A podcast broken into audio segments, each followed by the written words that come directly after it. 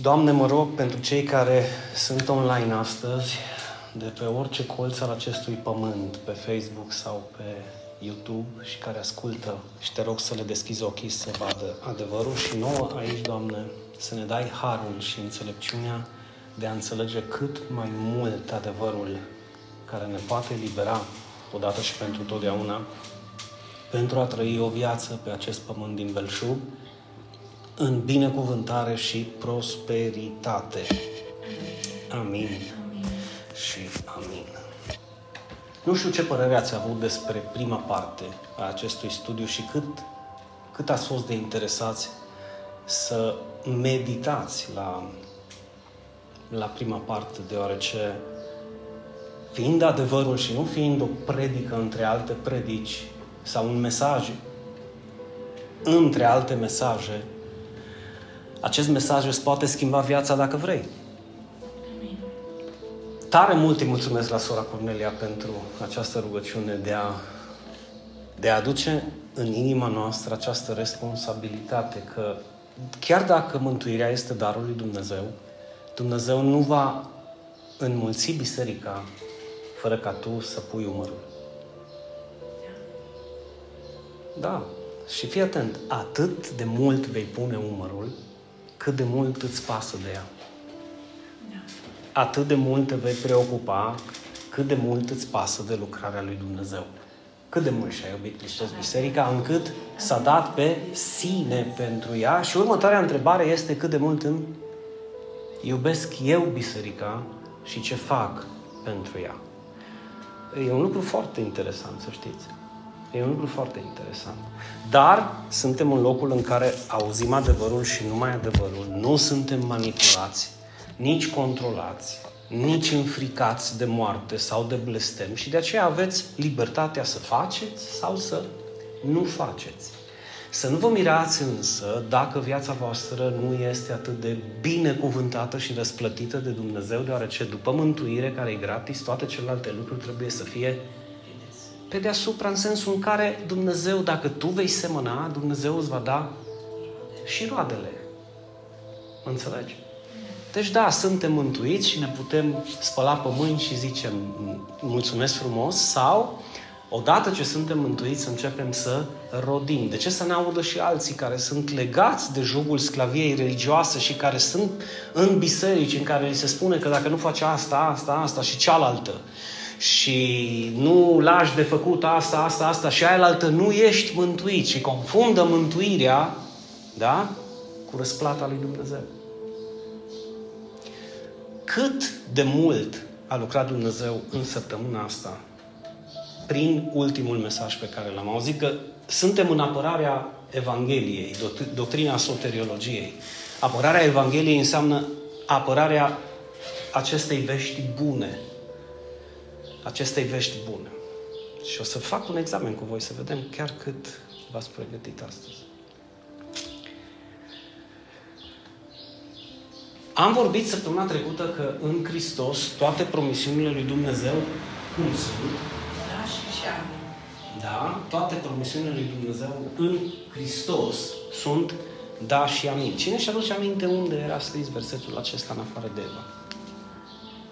Sau unde zici, fii atent, noi zicem, deci noi zicem că toate promisiunile lui Dumnezeu în Hristos cum sunt? Da și amin. Și te întreabă cineva de afară, unde e scris? Să vă spun de ce e important chestia asta. Nu, e foarte important. Tema asta în apărarea Evangheliei este temelia ta în ceea ce privește misiunea și viziunea și lucrarea în această biserică.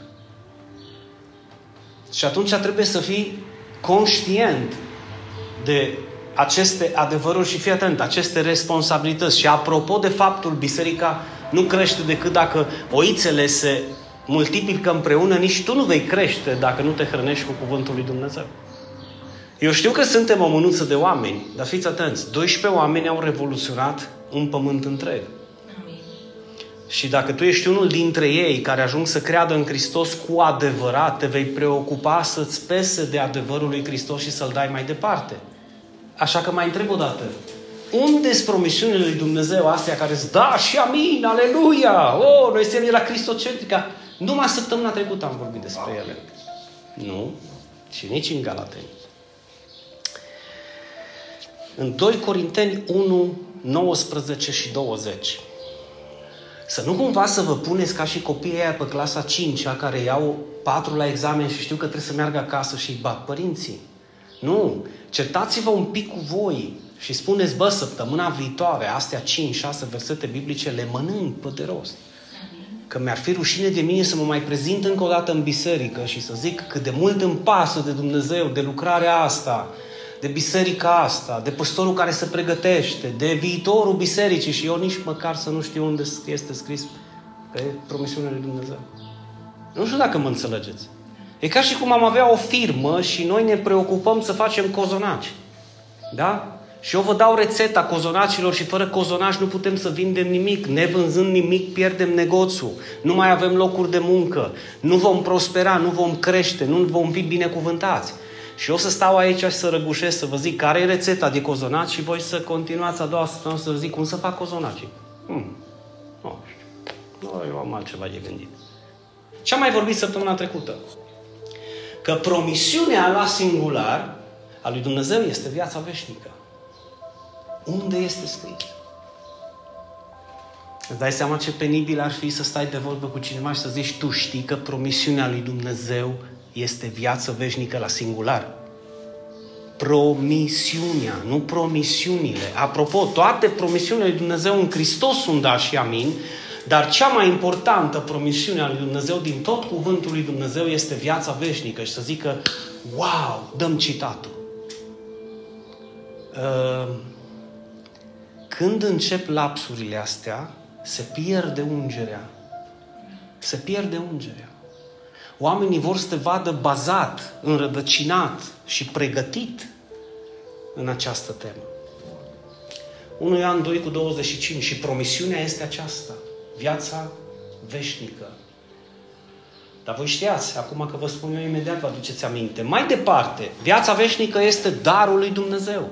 Unde este scris viața veșnică este darul lui Dumnezeu?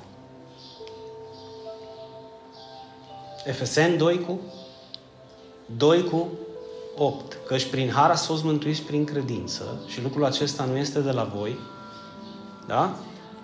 Ci este darul lui Dumnezeu. Care este darul lui Dumnezeu? Păi și harul, și credința, și faptul că suntem mântuiți, viața veșnică. Și la fel 6.23, când zice plata păcatului este moartea, dar darul lui Dumnezeu este viața veșnică. Viața veșnică. Cel puțin un verset trebuie să ții minte. Fie Efeseni, fie Romani. Acest dar se primește doar prin credință în urma auzirii Evangheliei. Nu există o altă posibilitate ca omul să ajungă la această cunoaștere și prin această cunoaștere și credință să ajungă la mântuire decât prin urma auzirii Evangheliei. Și nu o să mă mai opresc să vă întreb unde, că mi-am dat seama cât de bine ne-am pregătit săptămâna asta. Acest dar nu-i prin fapte. Clar spune Pavel cum este, doar prin har și doar prin credință mântuirea și spune clar cum nu este. Nu este prin fapte. De ce nu-i prin fapte? Să nu cumva să se laude nimeni, pentru că omul tinde să se laude. Și când cel care e lângă tine începe să zică, bă, dacă faci asta, asta, asta și aia, ce să astea când zici, fac asta, asta, asta și aia? Îs sau nu sunt fapte? Și atunci tu trebuie să zici, lasă-le un pic deoparte, pentru că mântuirea nu e prin fapte. Cum să nu fie prin fapte? Unde scrie? Efesen 2 cu 9. Nu prin fapte să nu se laude nimeni. Te rog, nu te lăuda. Te rog, nu te lăuda. Și acum o să mai trecem în revistă și ceva diferențe care trebuie să le facem din punct de vedere soteriologic. Ce înseamnă doctrina soteriologiei? Doctrina mântuirii. Doctrina mântuirii. Și diferențele care trebuie să le facem este între dar și răsplată înainte de orice. Viața veșnică este darul lui Dumnezeu se primește prin har și credință fără fapte.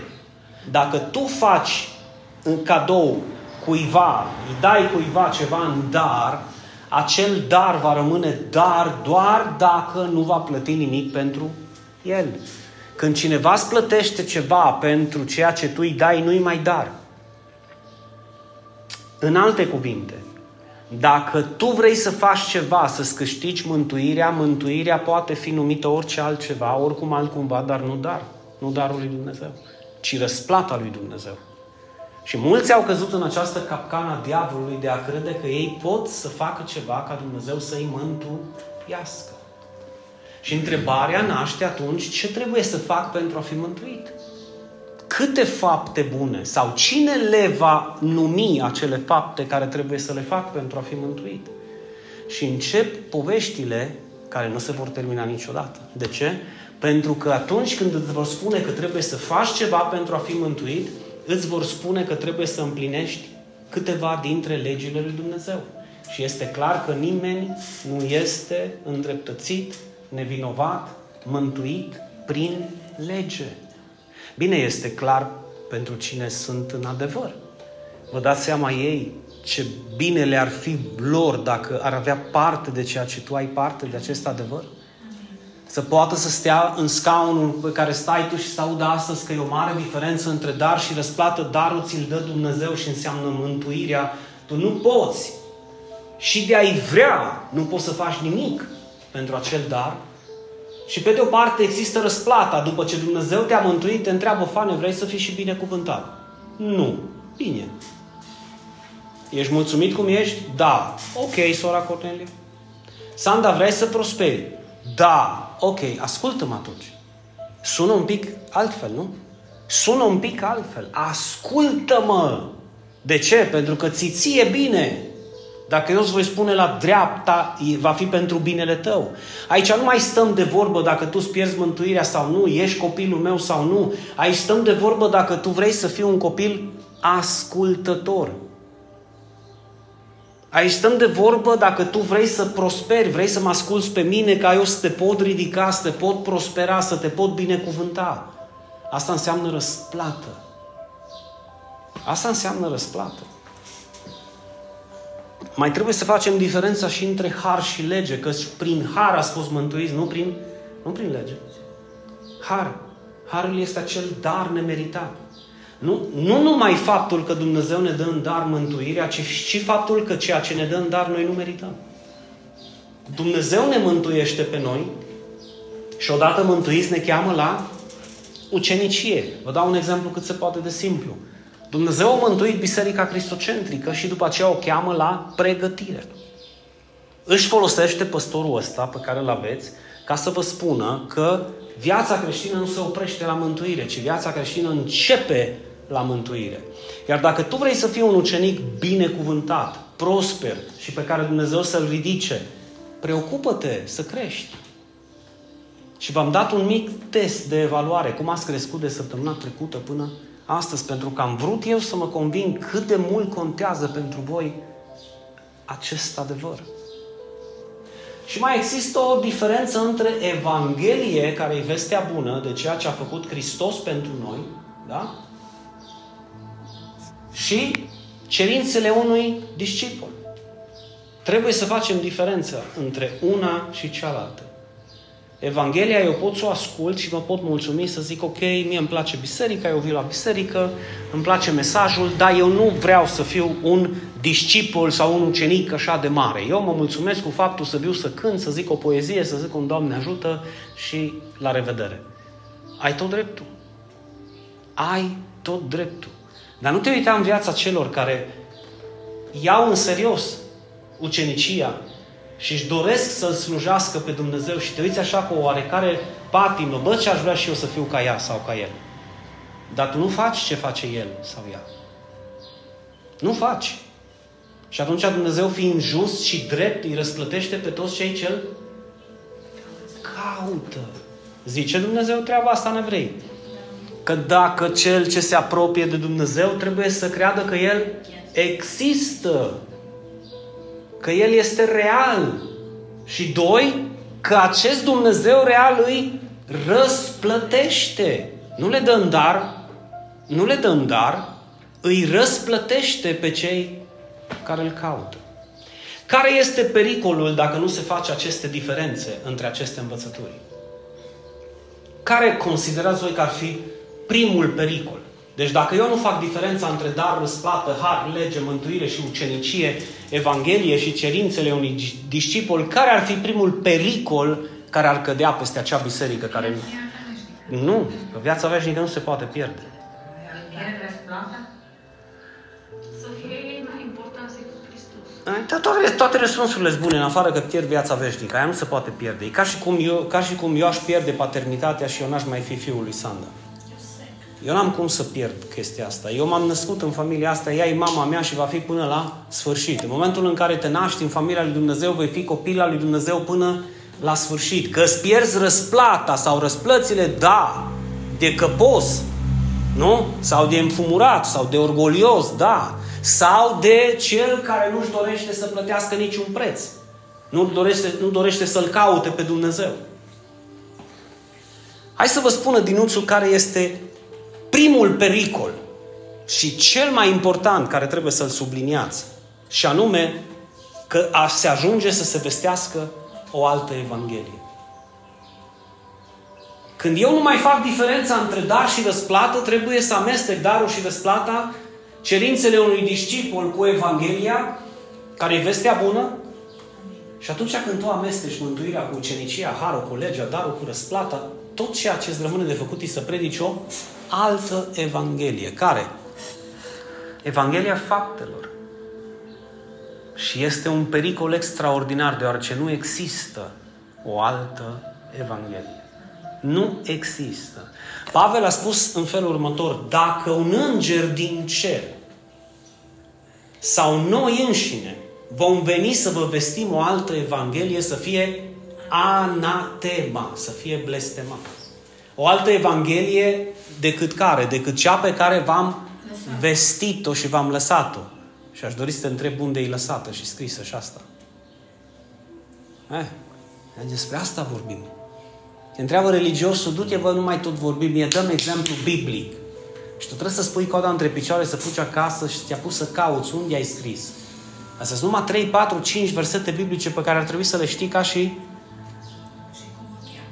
ca și Tatăl nostru care ești în cerul. Uite, un exemplu foarte ok. 1 Corinteni 15, din versetul 1 până în 4. Aia e Evanghelia. Scrisă de Pavel. De Pavel. Care este o altă problemă, o altă, un alt pericol? Se cade în apostazie, adică se leapă de omul de credință. Începe să predice altă, alt cuvânt, o, o, un cuvânt pervertit, o, o evanghelie pervertită. Se, com, se poate converti într-o călăuză oarbă. Îl ia orbul pe ăla de, de mână și lasă, bă, nu mai asculta de asta, hai că-ți arăt eu cum stă treaba, știi? Și merge orbul și îl conduce pe alt orb, dar unde poate să-l conducă? Doar în aceeași groapă. Doar în aceeași groapă. Mai există un pericol. Se cade din har. Harul ăsta care este dat și care te poate ține, caz din el. Caz din el din toate punctele de vedere și dacă stau bine să-mi amintesc, pentru cei care nu fac aceste diferențe, Hristos nu le va mai folosi la nimic. Îți dai seama să ajungi în stadiul în care Hristos să nu-ți mai folosească la nimic. Hristos să zică, ok, descurcă-te singur. Și să știți că și eu sunt foarte interesat ca biserica din Turda, precum a fost și cea din Galatia, să înțeleagă adevărul, deoarece după spusele lui Isus, adevărul este singurul care vă poate elibera. Isus a zis, cine vrea să citească, veți cunoaște adevărul, iar adevărul vă va elibera. Zi Ioan 8:32. Și atunci, când zici veți cunoaște adevărul, cine o zis? Isus. Unde o zis? În Ioan. Cât? 8:32. Că noi vom cunoaște adevărul, adevărul mă va elibera. Acesta este motivul pentru care Pavel spune în Galaten 5, Hristos ne-a eliberat. Cine este adevărul? Și când zice Iisus, veți cunoaște adevărul și adevărul vă va elibera, unii zic că vom avea cunoștințe biblice și acele cunoștințe ne vor elibera. Nu. În alte cuvinte, îl veți cunoaște pe Hristos Fiul lui Dumnezeu și acesta vă va elibera. După moartea lui, Pavel scrie în Galateni, Hristos ne-a eliberat. De ce ne-a eliberat? Ca să avem libertate. Să avem libertate. Și Pavel spune, rămâneți deștari și nu vă supuneți din nou jugului sclaviei religioase, dacă îmi permiteți. Pentru că există un jug al sclaviei religioase. Și acel jug nu este altul decât care condiționează mântuirea, că dacă tu faci asta, asta și cealaltă, vei fi mântuit și dacă nu lași aia, aia și cealaltă, nu vei fi mântuit. Dar Dinu, nu mai înțeleg nimic. Trebuie să fac asta, asta și cealaltă. Da, și trebuie să nu mai fac aia, aia și cealaltă. Da, și atunci care e ideea? Ideea e că nu le faci sau lași de făcut ca să fii mântuit. Deoarece mântuirea este darul lui Dumnezeu. Trebuie să faci chestiile astea și să lași celelalte ca să-L onorezi pe Dumnezeu, să-L cauți pe Dumnezeu și Dumnezeu să te răsplătească. Cu sănătate, cu viață lungă, cu binecuvântare, cu prosperitate, poate cu multe lucruri pe care nu le ai.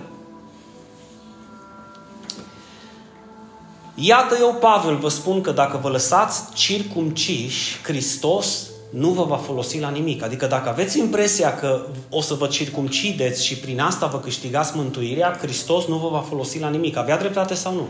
Păi la ce să vină Hristos pe pământ să moară pentru tine dacă tu crezi că prin circumcizie vei fi mântuit?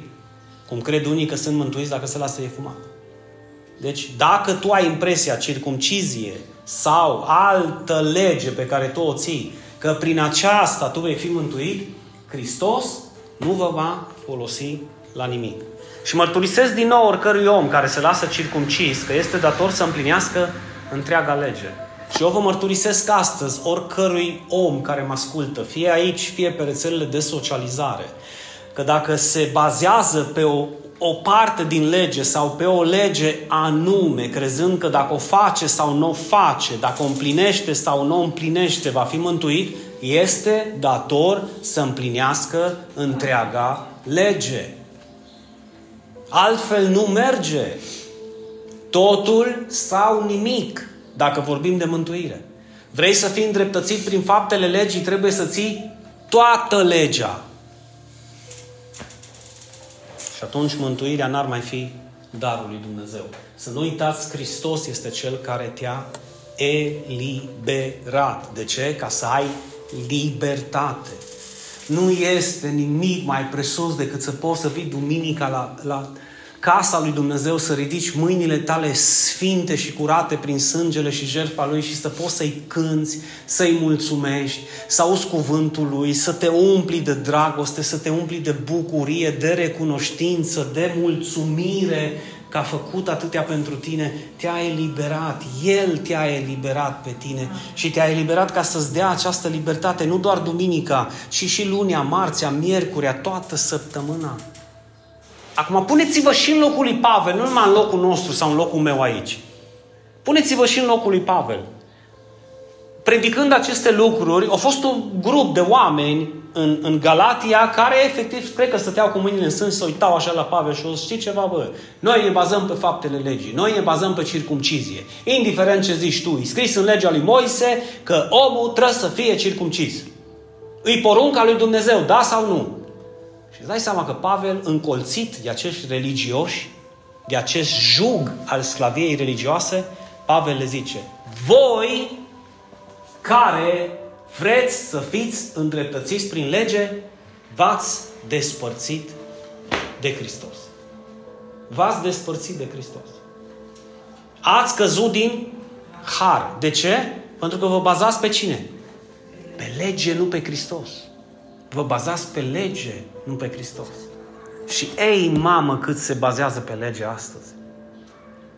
Nu mi teamă să vă spun majoritatea bisericilor pe care le cunoașteți. Mărturisesc pe de o parte că sunt mântuiți prin har și doar prin credință, mântuirea fiind darul lui Dumnezeu, iar pe de o parte îți spun că dacă nu faci ceea ce ei fac și nu lași de făcut ceea ce ei au lăsat de făcut, nu ești mântuit. Căci noi așteptăm cu nerăbdare prin Duhul, prin credință, speranța dreptății, întrucât în Hristos Iisus, zic cu mine, nici nici circumcizia, nici, adică nici tăierea împrejur, nici să o las deoparte, nu are nicio valoare. Ce are valoare în schimb? Numai credința care lucrează prin dragoste. Și le spune Pavel, bă, fraților, voi ați alergat bine într-o vreme, cât am fost pe aici și v-am predicat Evanghelia și vestea bună. Cine naiba v-a tăiat calea să nu mai ascultați de adevăr? Cu cine v-ați întâlnit prin centru, prin stație, la telefon, pe Facebook, pe Discovery, la televizor sau mai știu eu unde? Cine v-a băgat în cap prostiile astea? Și zice, puțină drojdie, puțină drojdie face să crească tot aluatul. Și ce înseamnă puțină drojdie? Un pic de circumcizie și-a făcut să crească aluatul și s-a terminat harul, s-a terminat darul, s-a terminat mântuirea adevărată. Puțină drojdie. Puțină drojdie. Hai să vă dau în final rețeta unei vieți binecuvântate de Dumnezeu. Galaten, capitolul 5. Voi ați fost chemați la libertate pentru că Hristos ne-a eliberat.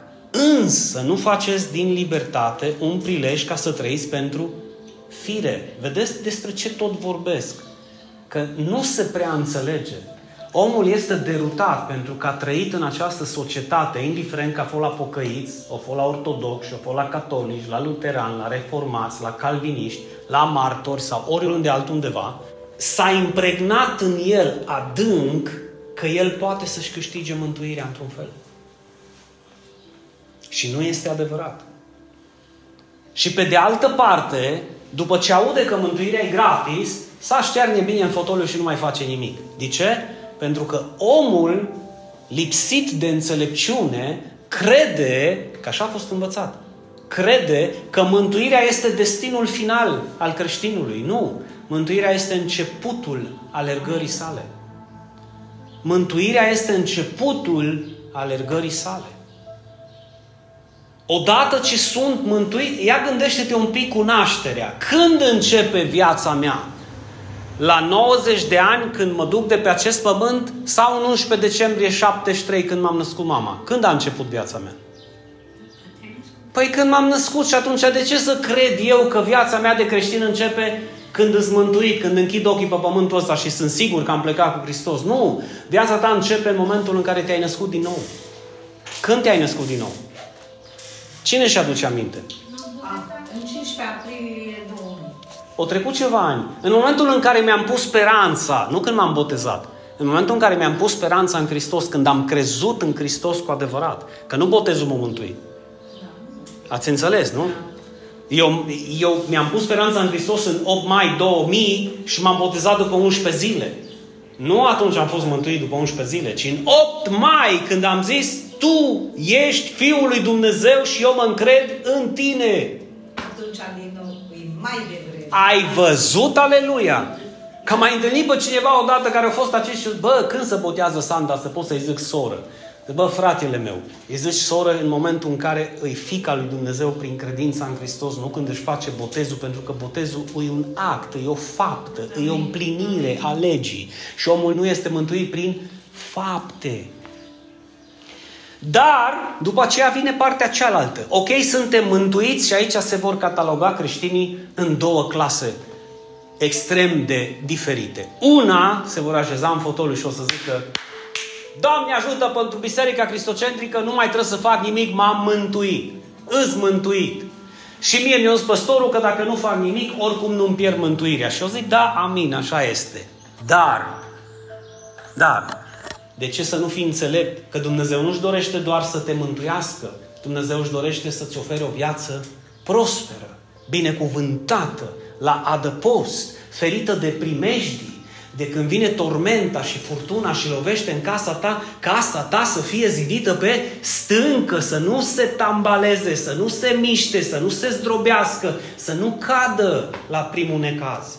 Și ei, mamă, câte case familii au căzut la primul sau al doilea necaz. Și s-a ales praful de ele. Căci toată legea este împlinită într-o singură poruncă, să-L iubești pe semenul tău ca pe tine însuți. Fii atent. Și asta e lege. Deci dacă nu-L iubești pe semenul tău ca pe tine însuți, nu ți-ai pierdut mântuirea. Asta nu înseamnă că țelul nostru nu e să ajungem să-L iubim pe aproapele nostru ca pe noi înșine. E un cel spre care tindem. Unii vor iubi mai mult decât alții pe semenul lor. Așa că, dragii mei, să stabilim încă o dată și să încheiem cu acest adevăr. Este extrem de important să faceți această diferență. Darul lui Dumnezeu este viața veșnică. Pentru această viață veșnică s-a plătit un preț pentru care tu nu ai făcut nimic. De fapt, nici nu poți să faci ceva. Nu poți să faci nimic. Dacă ai fi putut, Hristos nu ar fi venit. Deci trebuie să împărțim lucrurile în două. Să lăsăm mântuirea în locul în care trebuie să rămână. Și anume, darul lui Dumnezeu. Eu cred că fiecare dintre noi, cred că fiecare dintre noi am trecut prin ceea ce înseamnă datorie. Și eu și voi. Am avut o datorie la bancă, la altcineva, da? Și o trebuie să ne plătim datoria. Haideți să presupunem și cu asta închei că fiecare dintre noi astăzi avem o datorie de 10.000 de euro. Îs foarte mulți bani. Și situația e de așa natură încât tu nu poți să o plătești. Și vine Isus și spune, îți plătesc eu datoria, doar crede, te rog. Și se duce la bancă și ți-o achită integral. Păi mai ai tu tupeu să ieși din bancă și să te lauzi cu ce? Că ai făcut ce? Știi de ce o să fie două clase de persoane? Cei care îl cred pe Hristos că intră în bancă și le plătește datoria și zice, da, cred. Și cei care o să zică, hai bă, că eu n-am nevoie să-mi plătești tu datoria. Și dacă Hristos ne plătește datoria la fel, și toți suntem efectiv salvați, iertați și datoria noastră este ștearsă, ce vei face când ieși din bancă? Cu acest Isus care ți-a plătit întreaga datorie și pentru care tu n-ai făcut nimic. Culmea că vor fi unii care se vor așeza în fotoliu și o să zică dă-l în plata lui, dacă a fost cum a fost și mi-a plătit datoria, doar e treaba lui dacă el a decis acest lucru. Dar da, vor fi și alții care o să zică, Doamne, Tu mi-ai plătit mie datoria, da, iată-mă, iată-mă, trimite-mă pe mine, ce pot să fac pentru Tine? Ce aș putea eu să fac pentru Tine? Haide, întreabă-te și tu, tu ce faci? Tu ce faci? Propune-ți să faci. Pentru că făcând astfel de lucruri, vei căuta și tu pe Dumnezeu în alte cuvinte, vei fi și tu parte din Evanghelia lui Dumnezeu, vei și tu parte din lucrarea lui Dumnezeu și Dumnezeu te va răsplăti. Te va răsplăti.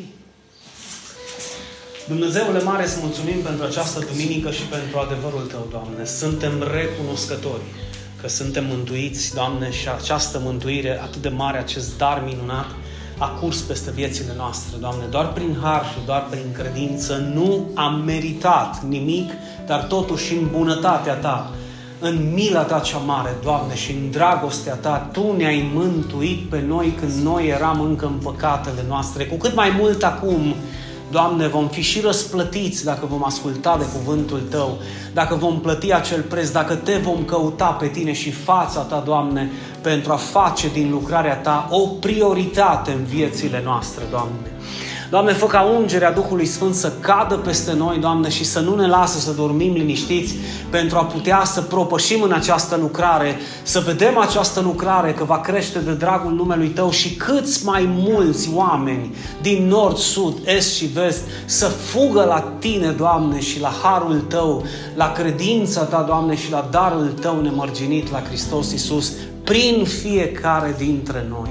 A Ta să fie slava astăzi, mâine și în ziua veșniciei. Amin și amin.